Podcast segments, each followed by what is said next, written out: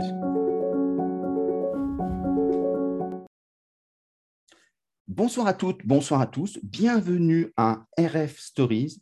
RF Stories, c'est le magazine des responsables de formation, les histoires des responsables de formation entre eux au sein de Forma Radio. On est au 3e épisode, c'est une nouveauté qu'on relance et on a la chance aujourd'hui d'avoir avec nous Cyril Siminger, qui est directeur adjoint d'ACTO, Bourgogne-Franche-Comté, qui a eu une expérience assez extraordinaire d'utiliser le théâtre pour intégrer ça dans un écosystème apprenant. Et donc, il va nous dire si d'abord il en est content, et ensuite comment ça s'est passé et d'où lui vient cette idée un peu étrange. Bonsoir Cyril. Bonsoir Stéphane. Eh bien, peut-être d'abord commencer par ACTO. Les gens en entendent parler, mais d'où ça vient? Alors, d'où ça vient ACTO? ACTO, c'est une construction d'ex, ce qu'on appelait les OPCA, qui sont devenus des opérateurs de compétences depuis la loi du 5 septembre 2018, qui a un peu réformé tout cet écosystème. Et donc, nous faisons partie des 11 opérateurs de compétences. Ce qui nous caractérise aujourd'hui, c'est finalement, parce qu'on a des secteurs assez hétérogènes qui vont de l'hôtellerie, restauration, en passant par le travail temporaire, le secteur de la propreté, ou bien de la sécurité privée, jusqu'au transport aérien. Donc, si on devait trouver un dénominateur, ce serait les entreprises à forte intensité de main-d'œuvre. Voilà, c'est un peu ce qui nous caractérise. Donc, 325 000 entreprises sur le territoire. Donc ça pèse. Et auprès de qui nous accompagnons, nous finançons les formations, bien sûr, de leurs collaborateurs. Et nous sommes très aussi focalisés sur tout ce qui tourne autour de l'apprentissage, dont on entend beaucoup parler, puisque nous sommes les financeurs des contrats en alternance. Donc, dans le périmètre, est-ce qu'il y a des organismes de formation? Oui, alors nous sommes effectivement la branche des organismes de formation qui applique la fameuse convention collective 15-16. Donc, on n'a pas la prétention de tous les accueillir, puisque certains ont davantage une activité de conseil, et donc ils sont rattachés au Syntec et donc à l'OPCO Atlas. On n'a pas non plus les organismes qui œuvrent sur le secteur de la santé. Ils sont restés rattachés finalement à la branche de la santé, mais a priori, tous les autres sont dans notre giron. Très bien. Et ça veut dire pour une entreprise, on dit de plus en plus que les OPCO ne financent de moins en moins. Est-ce que finalement c'est vrai? Alors, il y a plusieurs, enfin, on peut prendre effectivement ce sujet-là par plusieurs bouts. C'est vrai qu'aujourd'hui, on intervient plus financièrement pour la formation des salariés que pour les entreprises de moins de 50 personnes, 50 collaborateurs. Alors, ce n'est pas tout à fait vrai, parce que, et notamment en ce moment, du fait de la crise du Covid, on mobilise des fonds, notamment du FNE Formation, pour des entreprises au-delà de ces seuils. On a aussi des possibilités de financement de type de fonds social européen pour les entreprises au-delà de 50 collaborateurs. Et c'est vrai qu'aujourd'hui, sur la partie des contributions que les entreprises versent, la mutualisation et les financements ne s'opèrent au bénéfice plus que des entreprises de moins de 50. Ça aussi, c'est le fruit de la dernière réforme. Donc, c'est vrai que ça peut induire ce type de réflexion. Et la deuxième chose, je pense, c'est que sur ces budgets-là de moins de 50, on évoque effectivement une baisse des dotations de France Compétences auprès des OPCO sur ces populations. Mais je crois qu'ils sont en train de corriger le tir, convaincus qu'au-delà des demandeurs d'emploi, les salariés en entreprise ont énormément de besoins de formation.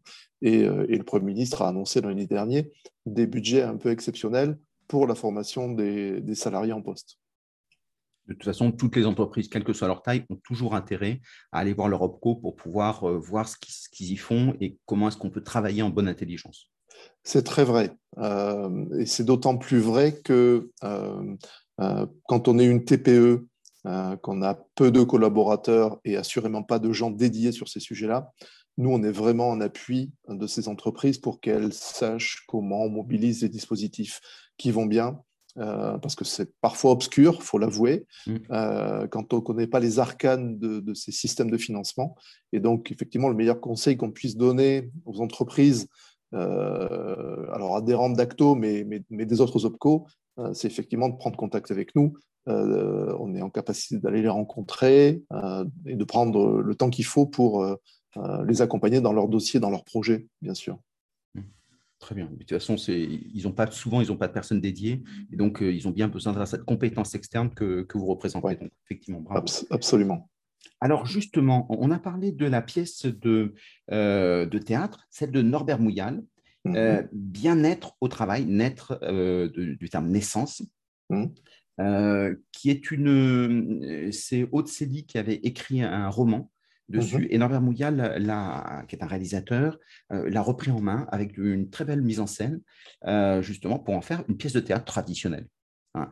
Et mmh. Comment t'es venue l'idée d'intégrer ça dans toi, qui n'est pas forcément un homme de théâtre spontanément, peut-être que tu l'es, on ne se connaît pas assez, mais comment tu as fait le lien? Alors, j'aime effectivement le théâtre. En fait, l'histoire avec Norbert, tu sais que il a aussi des responsabilités dans l'organisation des salons Solutions RH. Et on s'est rencontrés dans ce cadre-là à la rentrée 2015 à Paris, puisqu'il souhaitait à l'époque que nous tenions une animation, que nous organisions une conférence lors du salon. Et donc, on avait pris le temps de déjeuner tous les deux pour évoquer tous ces sujets-là, qui n'avait pas du tout trait à ce que tu as évoqué précédemment, c'est-à-dire le projet de pièce. Et en même temps qu'on déjeunait, on ne se connaissait pas, et donc on s'est découvert, je dirais, pas mal d'accointances, notamment sur nos origines respectives d'Afrique du Nord. Et à un moment donné, je pense qu'il s'est senti en confiance avec moi, et il m'a évoqué le travail qu'il était en train de terminer, qu'il avait commencé l'été, d'adapter effectivement le livre que tu as évoqué d'Aude sur le burn-out qu'elle avait vécu, donc une histoire vraie. Ça l'avait touché. Alors Norbert, il a effectivement, tu l'as dit, une expérience de metteur en scène et à la fois cette casquette, on va dire, RH, problématiques qui sont posées dans les entreprises. Et il a très vite fait le lien et il m'a dit, moi j'ai très vite compris que finalement, je sais que le théâtre peut être un outil pour passer ce type de message dans les entreprises qui restait, et ça le reste encore un petit peu malheureusement, on en parlera peut-être, un sujet entre guillemets un peu tabou, c'est pas des sujets faciles à aborder en entreprise. Et lui s'est dit, mais à travers le théâtre, je vais pouvoir passer des messages.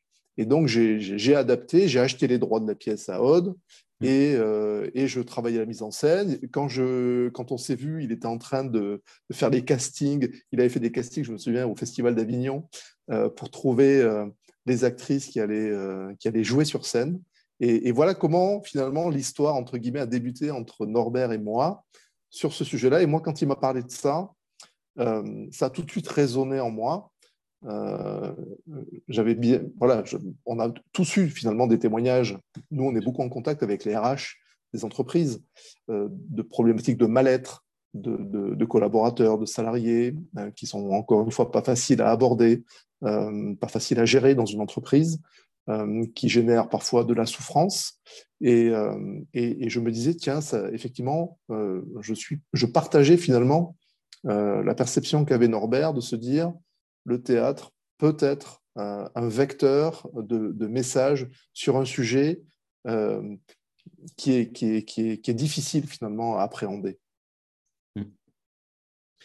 Et derrière, il y avait justement dans sa construction, outre la pièce, il y avait un espace de dialogue, d'interaction avec le public. Tout à fait. Oui, oui, c'était vraiment un processus, tu l'as dit, apprenant, au-delà effectivement d'une simple représentation. Quand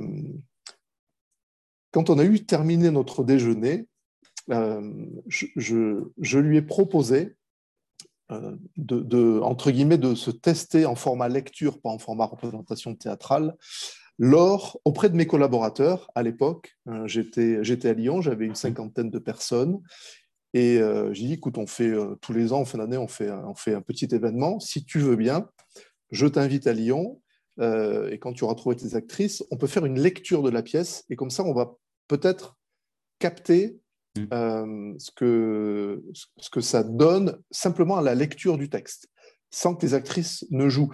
Alors, en plus, il avait imaginé dans sa mise en scène deux actrices, finalement, qui sont le miroir l'une de l'autre. C'est le même personnage qui est joué par deux actrices et qui se répondent l'une à l'autre tout au long de la pièce et de sa mise en scène. Et ce qui est une très bonne idée, puisqu'effectivement, ça permet finalement d'avoir cette résonance de ce qui lui arrive à cette pauvre... Nelly, puisque Nelly. La pièce, au début, ça vient le voyage de Nelly.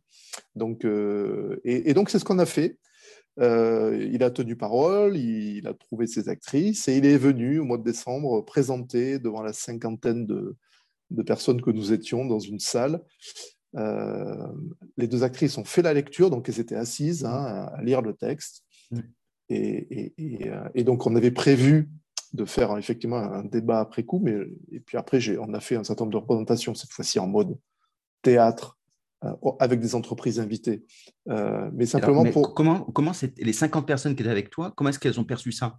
Elles se sont dit c'est bien, c'est sympa, ou alors j'avais pris le pari, peut-être à tort, je ne l'ai compris qu'après, je leur avais dit que je leur ferais une surprise, donc je n'avais pas du tout évoqué du tout ce que j'allais leur proposer. Donc, des fois, on faisait des animations, comme on le fait parfois dans une entreprise, pour créer de la cohésion d'équipe. Et je trouvais l'idée en elle-même de lire un texte de pièces intéressante. Et honnêtement, Stéphane, j'avais sous-estimé la puissance, parce que les actrices, elles sont assises, mais elles jouaient quand même. Il y avait l'intonation. Et donc, ça a duré une bonne heure. Elles se sont arrêtées quand le texte a été terminé. Et pendant 5 minutes, c'était une grande salle, les gens étaient abasourdis. Pas un mot, pas une réaction, un peu pétrifiés de ce qu'ils venaient d'entendre, parce que finalement, cette pièce, elle résonne en chacun d'entre nous. On s'y retrouve tous, et c'est là où Norbert avait complètement raison, et c'est là où c'est un outil extrêmement puissant, mais je dirais du coup à manier avec précaution, parce que moi je regardais certaines collaboratrices et je voyais des larmes qui coulaient sur leurs joues, et parce que finalement je me rendais moins compte que ça résonnait dans leur propre vécu, dans leurs propres expériences, et ça avait été d'autant plus finalement indécelable pour elle que elle ne savait pas du tout à quoi s'attendre. Et c'est là où je me suis dit mince, j'aurais peut-être dû un peu préparer le terrain, mais même moi j'avais sous-estimé finalement l'impact franchement que ce texte avait sur les auditeurs, mais même moi à titre personnel, ça il y a plein de choses qui résonnaient, parce que ce qu'elle évoque, cette espèce de processus lent mais inéluctable de détérioration de la perception qu'on a de la relation au travail, et elle le décrit très bien, c'est vraiment extrêmement puissant. Donc ça, c'était la première étape. Les gens m'ont remercié après, ils ont applaudi après. Est-ce qu'ils ont participé? Parce que s'il y avait un... Oui, tout à fait. Donc après, on avait pris un temps de questionnement, absolument. Et donc, Norbert a pu expliquer pourquoi il avait construit cette adaptation. Les actrices ont témoigné, elles étaient vraiment formidables. Et donc, elles ont témoigné de la manière dont elles s'étaient approprié le texte. Et puis, vraiment, après ça, il y a eu comme un vrai soulagement, un vrai échange avec les actrices et Norbert sur le sujet. Et puis après, on est allé déjeuner. Et puis voilà, l'ambiance était redevenue légère. Mais pendant quelques instants, il y a eu le temps s'est un peu suspendu. Une prise de risque que tu as eue qui...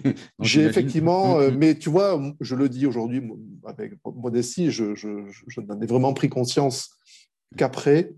Après, les gens sont venus vers moi pour dire vraiment merci, parce que on s'est vraiment retrouvés dans ces situations-là. Pas forcément d'ailleurs dans ce qu'ils vivaient dans l'entreprise dans laquelle j'étais à l'époque et avec moi en tant que manager. Mais voilà, c'était des gens qui avaient des vécus, bien sûr, professionnels et qui, à un moment donné, s'étaient identifiés à ces situations-là. Sans, heureusement, aller jusqu'à ce qu'avait vécu Aude, parce qu'elle est allée, malheureusement... jusqu'au bout du processus. Oui, exactement. Donc, c'est pour ça aussi que ces mots sont si bien ciselés et qui touchent autant. Voilà, je trouve que c'est vraiment saisissant. Ah, et donc, on se dit, waouh. Tout à fait. Alors, ça, c'est la première partie quand tu as fait le test avec la lecture. Et après, tu te dis, bah, ça marche. Donc, ça marche, ouais, j'ai vu l'impact.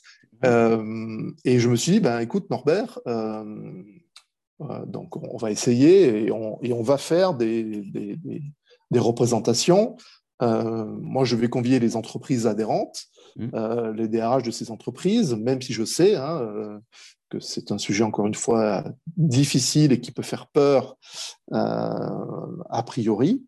Et c'est ce qu'on a fait. Donc, on a fait à Lyon quelques représentations. Donc là, tu les as prévenus comment? En disant, voilà, une pièce anti-burnout ou... Oui. Alors là, oui. Là, c'était clair. Le terrain était préparé. Il y avait... Norbert avait fait des affiches qui étaient très claires sur le sujet. Puis c'était pièce plus conférence. Donc c'était très clair sur l'idée de dire après on prend un temps pour partager, pour échanger entre nous sur vos expériences peut-être respectives que vous avez peut-être eues sur ces sujets-là. Et ceci. Voilà. Donc on en a fait. Beaucoup de personnes sont venues. Alors ça a été difficile. Ça a été difficile de mobiliser les entreprises et mes contacts RH. Alors, ceux avec qui j'avais une relation, on va dire, peut-être privilégiée, un peu étroite, qui me connaissent peut-être un peu mieux, qui me faisaient confiance, ils sont venus. J'ai eu plus de mal à mobiliser des entreprises auprès de qui je n'avais pas de relation particulière. Et j'ai même contacté une organisation professionnelle pour m'aider dans la mobilisation des entreprises. Et j'ai eu une fin de non-recevoir, mais immédiate, en me disant non, nous, Cyril, on n'aborde pas ces sujets-là. C'est tabou ? C'est tabou. D'accord. C'est tabou. Et on sait que ça se passe. On sait que ça arrive. On en entend de plus en plus parler parce que c'était 2015. C'est vrai que depuis, on a fait du chemin et tant mieux. Notamment avec la proposition de Benoît Hamon au Parlement d'essayer d'avoir cette fameuse reconnaissance professionnelle de ce qu'on peut caractériser comme un épuisement, finalement, professionnel. Donc, il a beaucoup travaillé sur ce sujet-là, notamment avec Aude, qui était associée à ses travaux parlementaires. Et donc, on a fait collectivement, je dirais, du chemin depuis. Mais c'est vrai que à l'époque, c'était pas facile. Et les entreprises qui sont venues, donc c'était les DRH ? Oui, essentiellement des DRH. Oui. Et après, ça leur a servi à quoi par rapport à leur structure ? Ils en ont fait quelque chose ? Alors, je pense que oui. Assurément. Tu ne peux pas, une fois que tu as été confronté à cette situation et pu débattre avec les gens dans la salle. Et puis, alors parfois, Norbert arrivait à faire venir des spécialistes, entre guillemets, de ces sujets-là, ou des gens autres que Aude qui avaient été victimes, parce que étonnamment, dans la salle, les témoignages, y compris de certains DRH, c'était écoutez, j'ai vécu ça. D'accord. J'ai vécu ça, je me retrouve. Personnellement. Ouais, je l'ai vécu personnellement. Et donc, je me retrouve dans cette histoire. J'ai eu des symptômes peut-être différents, parce que les symptômes peuvent prendre plein de formes. Mais le processus était le même, la dégradation de la relation que j'avais au travail a été la même, et donc j'ai vécu encore une fois la même chose. Et donc, je pense qu'à minima, on touchait forcément les personnes et on leur donnait, on essayait de les outiller pour déjà comprendre que c'est multifactoriel et qu'il ne faut pas chercher un responsable dans ces processus, parce qu'on se trompe si on fait ça, parce qu'on réagit d'abord tous différemment face à des situations qu'on vit tous les jours au travail, et certains vont les vivre plus ou moins intensément, avec plus ou moins de conséquences, et on a bien sûr tous des personnalités différentes, et donc on essayait déjà de faire passer ces messages, de dire, Ne cherchez pas de coupable. L'entreprise n'est pas forcément à blâmer dans ces processus. Voilà, c'est la réponse, et là, en tout cas les solutions, ne sont pas dans la recherche plutôt des causes et de ce qu'on appelle travailler l'estime de soi. Parce que finalement, c'est ça qui compte. C'est de se dire, cette capacité de prise de recul sur les événements qui nous arrivent, négatifs ou positifs, dans une vie professionnelle, et vraiment se dire, voilà, moi je suis tel que je suis, il faut que je travaille l'estime de moi-même pour être capable finalement de réagir positivement, y compris quand ça ne se passe pas bien, parce que ce n'est pas moi finalement que l'entreprise va chercher à confronter ou à imposer une difficulté. C'est des situations, ce sont des contextes qui font que parfois les choses se complexifient, dans des collectifs aussi où on sait bien qu'on a des enjeux d'influence, de zones d'influence, de pouvoir dans des entreprises dont on est parfois indirectement victime. Et tout ça, il faut avoir les clés pour comprendre ce qui se passe et ne pas se laisser embarquer soi-même, et y compris sur la partie, je sais que c'est un sujet qui va t'intéresser, parce que Norbert l'aborde dans son livre, et Aude l'abordait pas dans sa pièce, pardon, et Aude l'abordait pas dans son livre, c'est tout ce qui a trait, bien sûr, aux outils digitaux et à cet asservissement parfois auquel on doit faire face, de ce processus où on est tout le temps, on mobilise notre attention tout le temps à travers ces outils, et les gens n'arrivent pas à s'en dégager.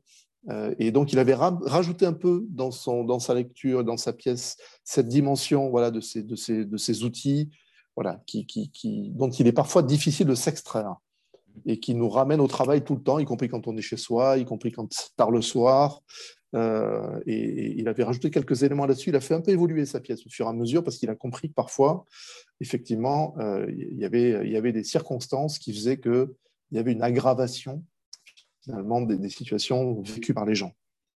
C'est la chance d'avoir le réalisateur directement. Voilà. Exactement. Il peut toucher effectivement quelques bouts de ça. Mais tu dirais que ce genre d'événement, oui, c'est une prise de conscience, comme tu as dit, et derrière, il faut donner des clés. Donc derrière, on fait de la formation traditionnelle, estime de soi, hygiène numérique, etc. Oui. C'est fondamental. C'est une porte de... Alors, c'est une porte d'entrée pour la prévention. Très clair. Et là, je pense qu'effectivement, quand tu me disais effectivement qu'est-ce qu'on amenait, je pense, aux gens qui se déplaçaient, effectivement, l'idée, c'est de leur amener effectivement des outils de prévention pour comprendre et mettre des processus pour éviter finalement que ces situations de dégradation se produisent. Et ensuite, il y a quand même, finalement, quand le mal est fait, si je suis DRH et que je vois ou j'ai l'information qu'un collaborateur est en train est en souffrance dans son activité, comment je l'appréhende, ce sujet-là? Parce qu'à un moment donné, il faut y aller. Il faut surtout ne pas laisser les situations se dégrader. Il faut avoir le courage, finalement, de prendre sur soi, d'affronter la situation, de comprendre ce qui se passe, pour essayer d'y remédier avant qu'effectivement, malheureusement, les choses se dégradent trop fortement. Donc, et surtout de l'organiser collectivement. C'est-à-dire, si on le fait pour 2 personnes, ce n'est pas gênant, c'est du cas par cas. Mais quand on le fait sur toute une entreprise, parce que c'est une histoire, etc., c'est pas la même chose. Et puis comprendre qu'il y a un écosystème. Donc, il ne faut surtout jamais rester seul face à ces situations. Quand on est RH ou quand on est un collaborateur d'une entreprise et qu'on voit un collègue qui est en train de sombrer, il faut surtout ne jamais rester seul parce que seul, on n'y arrive pas. Et donc, il y a des associations, il y a la médecine du travail à qui on peut faire appel et qui peut effectivement apporter, je dirais, des réponses à des situations. Donc, voilà, la réponse à ces situations difficiles. La formation. Bien sûr. Parce que c'est donc, pas en fait, évident d'apprendre à lâcher prise, à trouver, à identifier, à avoir des indicateurs qui s'allument. Ce n'est pas facile quand ce n'est pas notre histoire. Tout à fait. Donc, le volet prévention et puis, je dirais, le volet capacité à détecter, je dirais, les premiers signaux qui sont envoyés, parce que les gens, ils envoient des signaux faibles au début. pour faire part de leur mal-être. Et ça, dans le bouquin, c'est très bien, et dans la pièce, c'est très bien décrit. Donc, elle envoie des signaux et est persuadée que des gens vont les capter et traiter les difficultés qu'elle rencontre. Et en fait, non, les gens ne sont a priori pas formatés pour capter ces signaux faibles. Et donc, là aussi, il faut prendre effectivement un certain nombre de mesures pour être en capacité, une organisation, de capter quand ces signaux sont envoyés et de les traiter. Tu dirais que cette pièce peut s'adapter, cette expérience peut s'adapter à toutes les entreprises?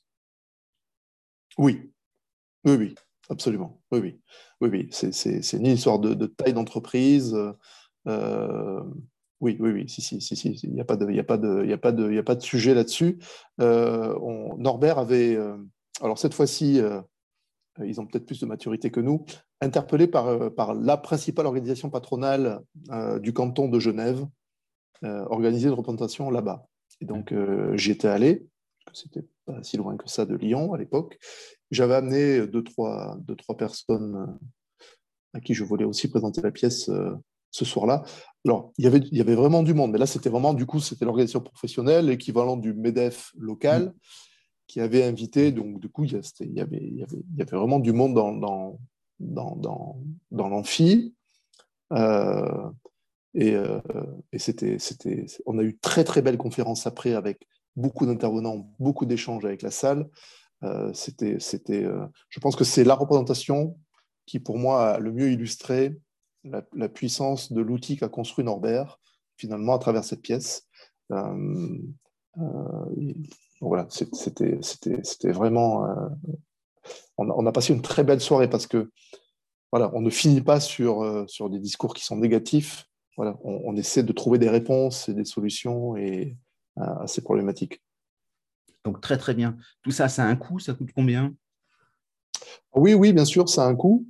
Alors, tu me poses une colle, mais honnêtement, ce n'est pas des budgets très importants. Moi, à l'époque, j'avais pris ça, bien sûr, sur mes budgets et communication, mais honnêtement, non, le coût n'est pas un frein du tout. Et à partir de... peut-être de 50 personnes dans la salle, si tu veux, tu peux rentrer dans tes frais, si tu fais payer l'entrée. Alors, bien sûr, moi, je faisais le choix vis-à-vis de mes entreprises de ne pas leur faire payer la pièce. Mais après, on avait travaillé sur plusieurs modèles avec Norbert.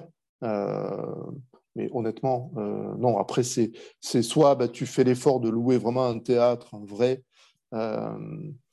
parce que la mise en scène est extrêmement minimaliste, donc c'est quelques jeux de lumière, voilà, en termes de décor, il y a deux fois rien, honnêtement, non, c'est pas du tout des budgets, c'est pas Cyrano de Bergerac, non. Après, ça dépend aussi de l'ampleur qu'on veut donner, mais alors ce que j'avais entendu, c'est que c'était pas très éloigné des budgets traditionnels sur une journée de formation, donc oui, on veut le exactement. Faire en intra, donc c'est tout à fait accessible. Et donc, il y avait un travail de préparation en amont. Ils viennent, il y a des ajustements. Oui, il y a un petit peu d'ajustement. Tu sais, après, tu découvres aussi un peu les répétitions. Tout ce travail de jeu de lumière. Après, il a introduit un peu de musique aussi, parfois pour voilà, renforcer un peu les situations ou un peu les alléger quand il comprenait que c'était des points un peu de tension. Donc, ouais, en gros, les comédiennes ont besoin de s'imprégner parce que, comme le sujet est quand même compliqué, elles font un vrai travail il y a un vrai travail de répétition sur la journée, il faut qu'elles soient là presque la veille, il y a un vrai boulot par rapport à ça, oui. Donc, si on les fait se déplacer au-delà de Paris, ils viennent la veille, il faut qu'elles se préparent, qu'elles ressentent l'endroit où elles vont jouer. Enfin, oui, il y a plein de choses à appréhender, mais Norbert gère ça de main de maître. Très bien. Alors, il a parlé d'écrire peut-être une suite. Oui. Dans ces cas-là, est-ce que tu es preneur de la suite? Oui, bien sûr. Ah, très bien. Bien sûr.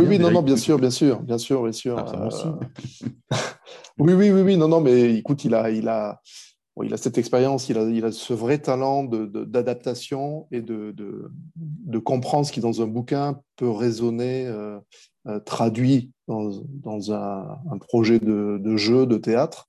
Et franchement, voilà ce que je serais bien incapable de faire. Lui, il a cette sensibilité, il a cette expertise qui n'est pas donnée à tout le monde, et il le fait par cœur. Donc, c'est vrai qu'Aude, elle a fait un bouquin qui s'appelle, je crois, La Renaissance, puisqu'elle explique après comment elle s'est reconstruite.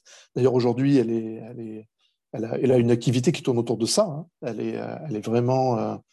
donc, elle donne des conférences, elle fait de l'accompagnement dans les entreprises pour témoigner de ce qu'elle a vécu et de comment on peut s'en sortir. Voilà, il faut absolument que le mot de la fin soit positif. Il ne faut pas qu'on reste sur ces situations où, encore une fois, voilà, les gens vivent des drames. Est-ce que ACTO a un travail particulier, hormis cet événement, sur le bien-être au travail, le bonheur au travail peut-être, des prises de position, le fait d'aider les entreprises à savoir comment se structurer? Alors, on est, tu sais, une organisation très récente, je te le disais au début, qui est le fruit de la construction de 5 ex-organismes paritaires. On a beaucoup de travail à faire déjà en interne avant de prétendre à diffuser des messages et nos DRH s'y attellent, parce que c'est un vrai travail, parce qu'on vient tous de on est un exemple parfait d'une organisation complexe qui, si on ne se préoccupe pas effectivement de ces sujets-là, pourrait générer un certain nombre de problèmes. Donc, mais c'est encore chez nous, c'est traité parce que voilà, on est une structure étoffée avec un service RH et des gens qui ont bien conscience de tout ça, donc de cette responsabilité sociale aujourd'hui qu'a une entreprise vis-à-vis de ses collaborateurs et de leur bien-être. Donc, en interne, oui, ça se fait et il faut le faire parce qu'encore une fois, le contexte de la construction des OPCO est compliqué. Donc ça, je peux témoigner qu'effectivement, ce travail est fait. Pour le moment, je n'ai pas connaissance qu'on ait des ambitions, finalement, mais peut-être que ça viendra un jour. En tout cas, moi, j'essaierai puisque c'est un peu ma sensibilité, de porter ces sujets-là, mais qui, encore une fois, ne sont pas faciles. Mais tu vois, on a le secteur de l'hôtellerie-restauration, dont on parle beaucoup en ce moment pour des problématiques d'attractivité, de manque de main-d'œuvre. Et aussi, le pendant de ça, c'est la difficulté, finalement, qui sont rattachées à ces métiers. Pas simplement la difficulté en termes d'horaire, de travail, qui sont réelles, mais aussi de l'intensité qui peut se passer dans une journée. Tu vois, que quand c'est le coup de feu dans un resto, tout le monde sait que tout le monde est en tension. Ça, tu vois, ça peut générer beaucoup de stress. Tu as tes clients qui convient aussi de gérer. Et donc, je pense que c'est des sujets qui, effectivement, pourraient peut-être être abordés un jour, mais à ma connaissance, ce n'est encore pas le cas. C'est très intéressant parce qu'en tant que corps intermédiaire, sur des petites structures qui ne sont pas outillées pour ça, il y en a qui le font très bien, mais c'est un peu instinctivement, c'est bien d'avoir aussi comme ça des corps intermédiaires qui posent la question déjà et qui réinterrogent les gens, que ce soit avec cet outil ou avec un autre. Et derrière, ils prennent conscience en disant c'est vrai qu'ils ne sont pas dans l'axe et souvent, ils n'ont pas d'outils. Donc, ils se retournent encore une fois vers vous pour dire qu'est-ce que je peux faire aujourd'hui ? Il y a peut-être quelque chose de territoire apprenant particulier dans ce domaine-là. Tu as raison. Tu as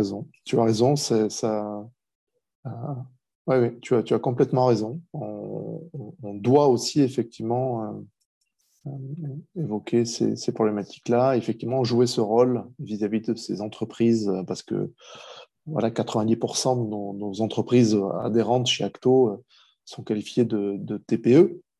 Donc, effectivement, pas du tout structuré pour effectivement, et donc donner des clés, encore une fois, informer de ce qui se passe et de comment ça peut être, entre guillemets, appréhendé, c'est important. Donc, merci Cyril, on arrive à la fin.